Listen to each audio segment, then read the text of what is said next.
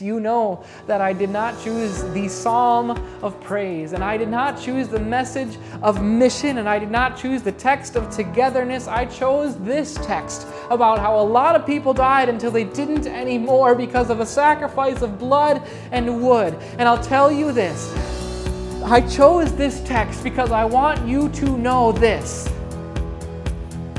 that this church is not just a place where you can come to experience love. And this is not just a place where you can come to feel known. And this is not just a place where you can go to experience kindness and service. This is a place where your sin, your death, your plague, this is where it gets life.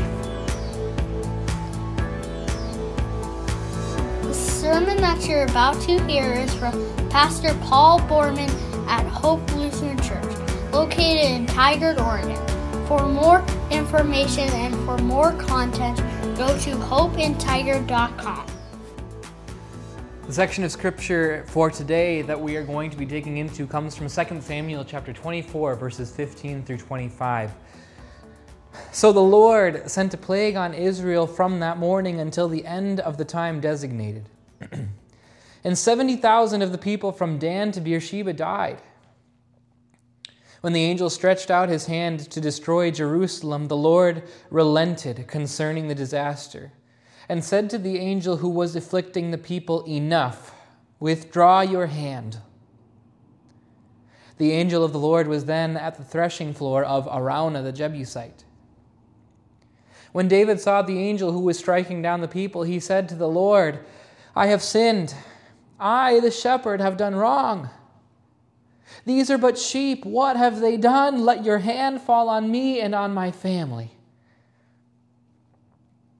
On that day, Gad went to David and said to him, Go up and build an altar to the Lord on the threshing floor of Araunah the Jebusite. So David went up as the Lord had commanded through Gad. When Araunah looked and saw the king and his officials coming toward him, he went out and bowed down before the king with his face to the ground. Araunah said, Why has my lord the king come to his servant? To buy your threshing floor, David answered, so I can build an altar to the Lord, that the plague on the people may be stopped.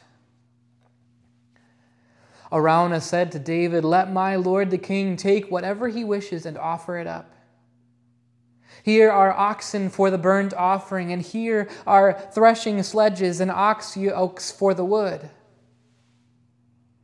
Your Majesty, Araunah gives all this to the king. Araunah also said to him, May the Lord your God accept you. But the king replied to Araunah, No, I insist on paying you for it. I will not sacrifice to the Lord my God burnt offerings that cost me nothing. So David brought, bought the threshing floor and the oxen and paid fifty shekels of silver for them. David built an altar to the Lord there and sacrificed burnt offerings and fellowship offerings.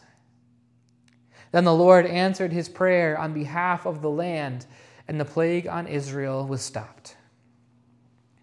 This is God's word. Lord, we need you in this place. We need your word in this church. We need your sacraments among us because we need life in this place. I pray, Spirit, that you come to your people as you promised by the power of your word to give them faith and hope and love. Amen.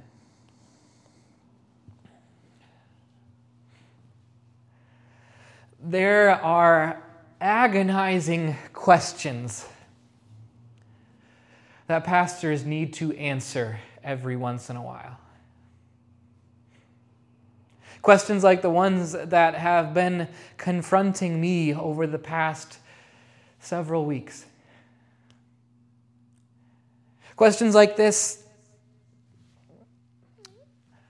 How do you take a spiritual community at, at, a pivotal juncture in its life? How do you take that spiritual community and move it forward in God's way? And questions like this How do you take a moment that is so filled with emotional charge?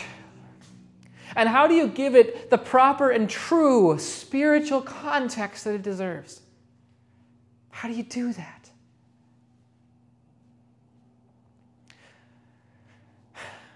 Those are the questions that have been tumbling around in my mind for the past several weeks.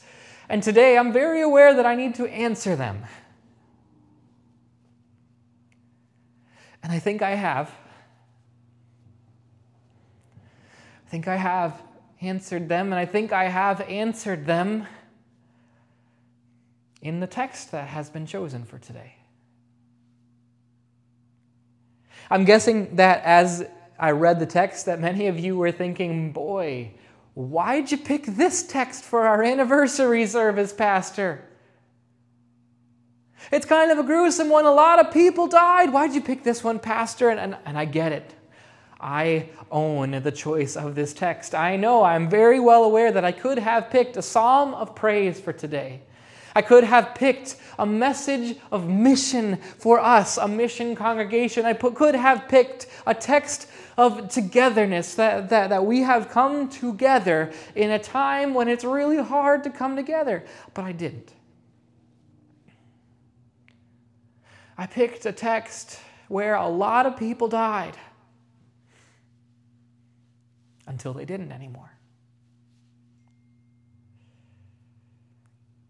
And before you go and start thinking poorly of me, I want to give you my rationale. I promise that this wasn't a randomly picked text. This text is kind of a big deal in the Old Testament. This is the final account of the book of the Samuels, both Samuel 1 and 2. And it's unique because in all of 1st and 2nd Samuel, the narrator narrates chronologically.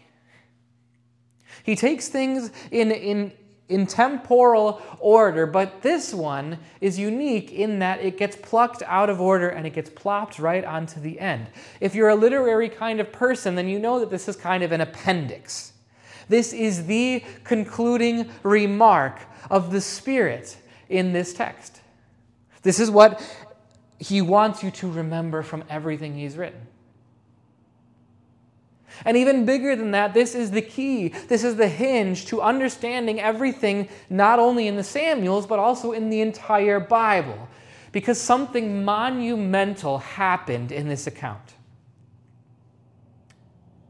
Maybe you caught it, but it was pretty subtle. You, you notice that David went and he bought a threshing floor and he built an altar. Do you know what that altar became? It became the temple of Jerusalem. What you have here in this text is the founding of the first permanent church in Bible history. And what you have in the context of this text is you have the Holy Spirit touch, teaching us what we get to think and what we get to believe and what we get to know every time we walk into our church. It's a big text. And it's not an easy one. I'll be the first to admit that. It's, it's a difficult text, but it's not because of the details. The details are easy. What you have is King David. It's a time of peace in Israel, and King David, he wants to take a census of all of his fighting men. He wants to count how many men are willing and able to fight for him in his kingdom. And his second in command, his name is Joab. Joab tells him earlier in the chapter, David, this is a terrible idea.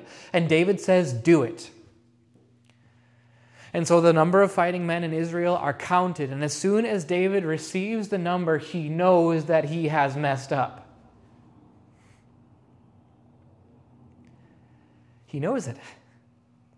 This is what he says about it. He says, I have sinned greatly in what I have done. Now, Lord, I beg you, take away the guilt of your servant. I have done a very foolish thing. David knows he has sinned. David knows he deserves punishment. And I know that your modern mind is probably thinking right now what is the big deal, David? Why are you panicking so much? It's just a census.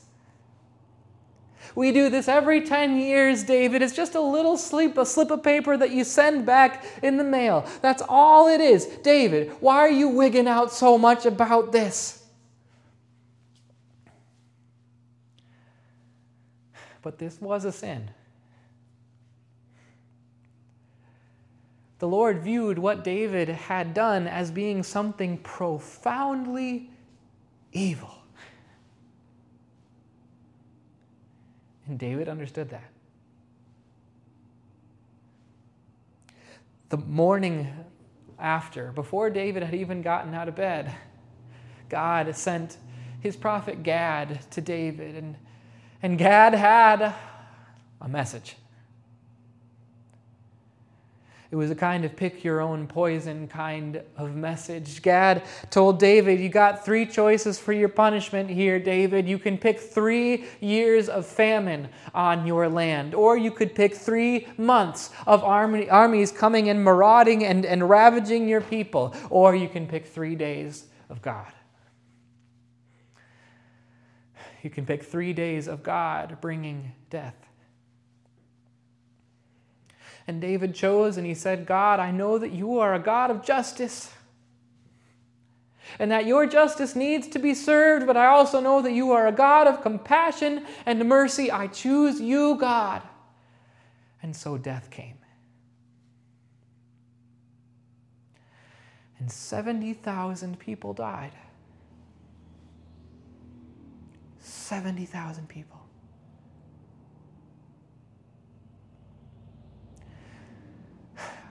I can tell by the look on your faces that this is a shocking number. It is shocking. It's more people than live in the city of Tigard. I recognize that look on your face because I have had that look on my face before about this text.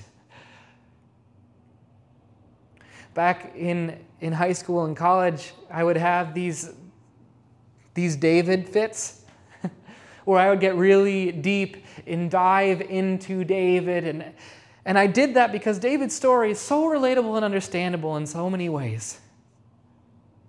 There are moments when you feel that you uh, have the faith of David and you would follow God into anything. And there are moments when you can relate with the weakness of David as he fell into sin and tried to cover it up. And then you can say thank you to God for his faithfulness. But this text right here was always incomprehensible to me. I would look at this text and I would see the number 70,000 and I would think, why are you so mad about this God? Why are you so mad about counting that you went out and took it out of 70,000 of your children? Why are you so upset about counting God? I didn't get it. I do now. Now I understand the spiritual significance of counting. Maybe you do too. Now I understand, maybe you too, too, why David counted his fighting men in a time of peace. Maybe you understand too that this had nothing to do with planning, it had nothing to do with strategy. David counted his men for pride, for boasting, for security so that he could wake up in the morning and look at the number of his men and feel really secure about that. He counted his men so that he could count on them.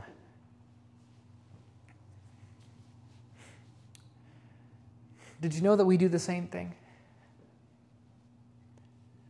We do the same thing and we do it for the same reasons. We count things in our lives so that we can count on them. The biggest, most obvious one example is money. You know, you look in your bank account, you look at the amount that is there, and, and maybe you get this warm, fuzzy feeling in your belly because you know that there is more than enough there to pay the bills. And that there is enough money there that you can count it and that you can count on it. And if we're honest, we, we can do that with our, with our personal achievements, right? We remember them, we count them so that we can count on them, so that we can glory in them and feel proud about them, so that we can have a sense of purpose and a sense of self. This is why we count everything in our lives. We count our friends, we count our Facebook likes, we count the square footage of our house, so that we can count on these things, so that we can know that we're safe, so that we can know that we're something so that we can feel in control. Can you imagine why God would be so profoundly upset about this? Speaking of counting, did you know that this is God's first commandment that He gave us? It's commandment number one You shall have no other gods. You shall trust in no other thing above me. You shall count on no other thing besides me.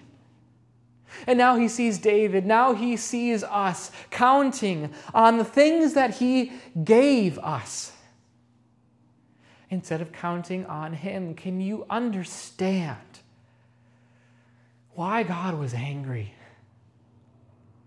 Can you understand why God was so profoundly upset about counting?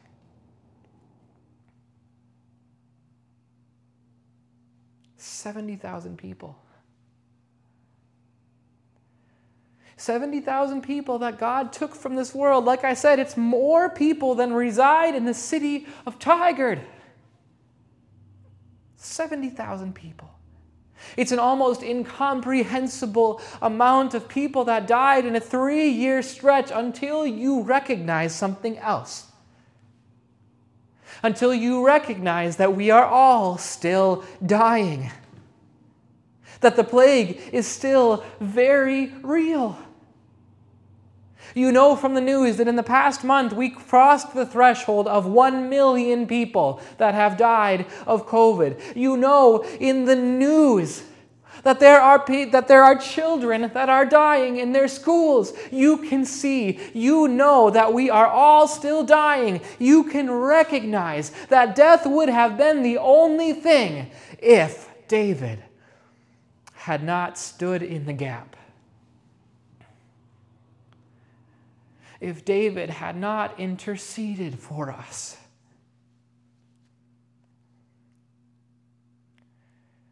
Did you see that that's what David did?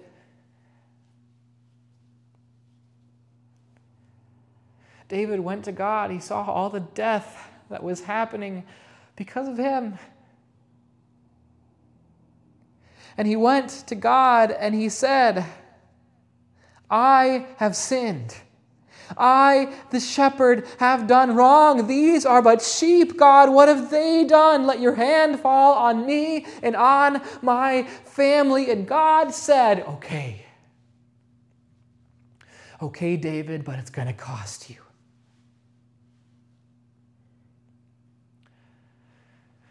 And God's hand did fall on David, and it did fall on David's sacrifice. And the reason that the plague stopped was because of the sacrifice of wood and blood that David made on the threshing floor of Araunah. It's important that we notice that this was a costly sacrifice here.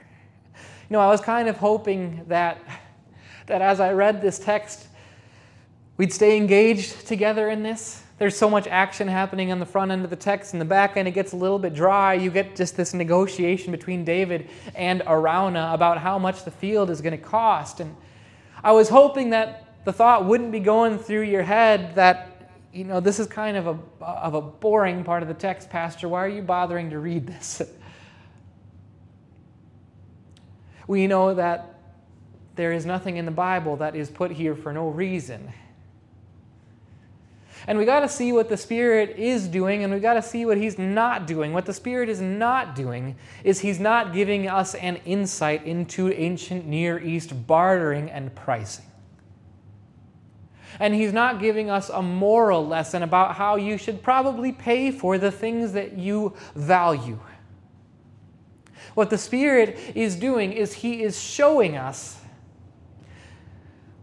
that the plague stops only because of a costly sacrifice. David knew that. Araunah wanted to give him the land for free, and David said, No, I am not going to make a sacrifice on land that was given me for free. It's going to cost me. And so David bought that land at a costly price, and he built an altar and he made sacrifices there, and the plague stopped. That's what this text is about. It's about how a lot of people died until they didn't anymore. Because of a sacrifice, a costly sacrifice of wood and blood.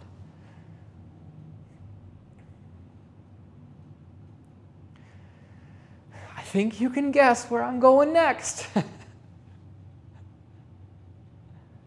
I think you can guess that I'm going to Jesus that I'm going to David's greater son, Jesus, who came into the world with one thing on his heart and one thing on his mind that he was going to be greater David's greatest son, who came into the world to stand in the gap for us, to intercede on our behalf, to go to God and to say, These are my sheep. Let the punishment fall on me. You can see the difference between David and between Jesus. It was David's fault that the plague happened, but with Jesus, it was our fault that the plague of sin has happened and keeps happening. And Jesus said, Even so, let the plague fall on me, let the punishment fall on me. And God said, Okay. That's why Jesus came. To be the sacrifice for you.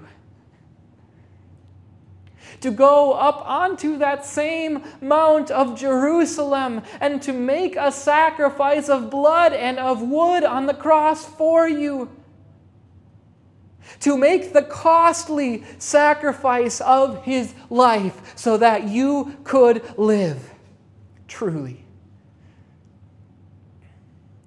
That's what Jesus is about. He's about making that sacrifice.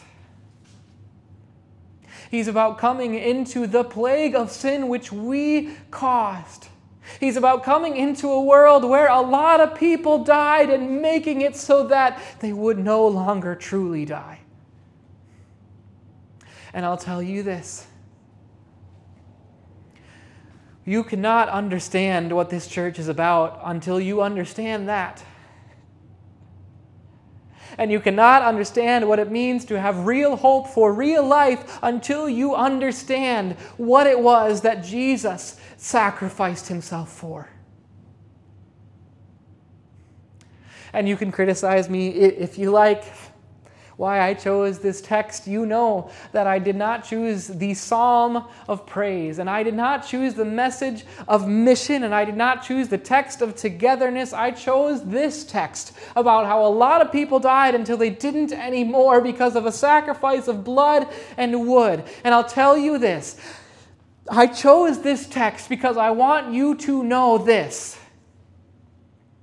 that this church is not just a place where you can come to experience love.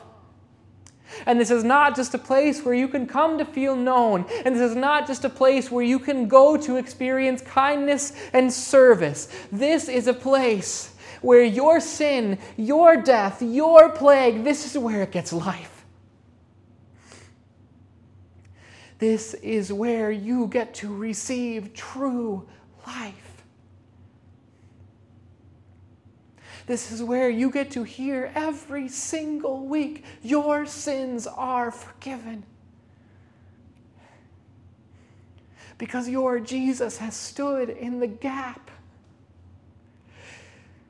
He made a sacrifice of blood and of wood so that the plague would be stopped. So that you could have true life.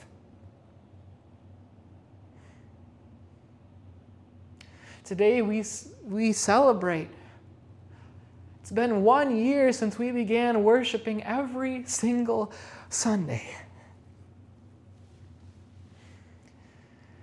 And I want you to know what this church is here for.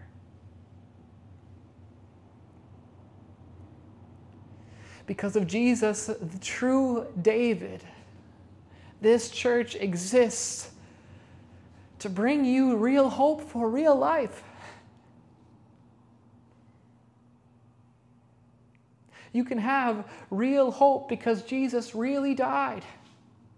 And you can have real life because Jesus really rose. It's why this church exists at all, so that you can know that at the cost of wood and of blood, your Savior, your true David, has given you a true life that has only just begun. And that's something that you can count on. Let's pray. Dear Jesus Christ, we thank you that we do not have to yearn for you, that we do not have to hope for you. We thank you that here at Hope we get to just receive you. Lord, I pray for everyone here today. Lord, help them to know that today they already have you, they already have life, that your death is their life, that for them, always and only, their life will keep going in you. I pray this in your name. Amen.